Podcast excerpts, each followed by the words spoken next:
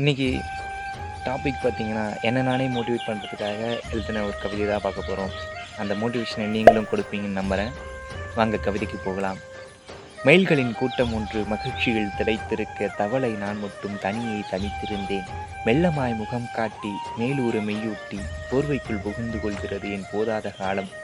சிவப்பு கம்பளங்கள் என்னை வரவேற்க வேண்டாம், வெற்றி சுகங்களும் வேண்டவே வேண்டாம். உன் விரல் நீட்டி அடை வந்து விடுகிறேன் வசந்தமே. முன்னேற இரவுகளின் கண்ணீரும் கவலைகளும் விடிகள் வந்தவுடன் விடிந்துவிடக் கூடாதா?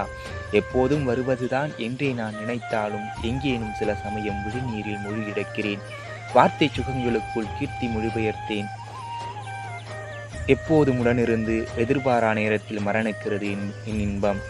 ஏங்கவே உன் இழப்பு, சோகமே உன் பிறப்பு, வருந்தவே உன் வாழ்க்கை, திருந்தவே உன் தவறு. எழுந்து நில், தொடர்ந்து செல், இப்படிக்கு உன் தோல்வி. நன்றி.